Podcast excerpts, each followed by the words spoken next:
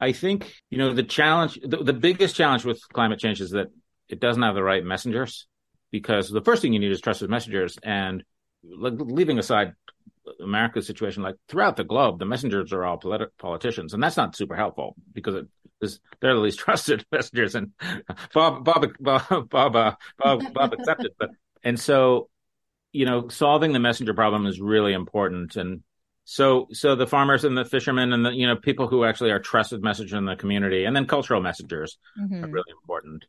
I think this the second thing on conservatives is there are a number of conservative principles that are actually very consistent with advancing environmental uh, progress. The challenge has been it feels like an agenda, right? And so, I mean, I my my content that that does not does not at all feel political is three times as productive as when it feels like it's got a hint of an agenda. And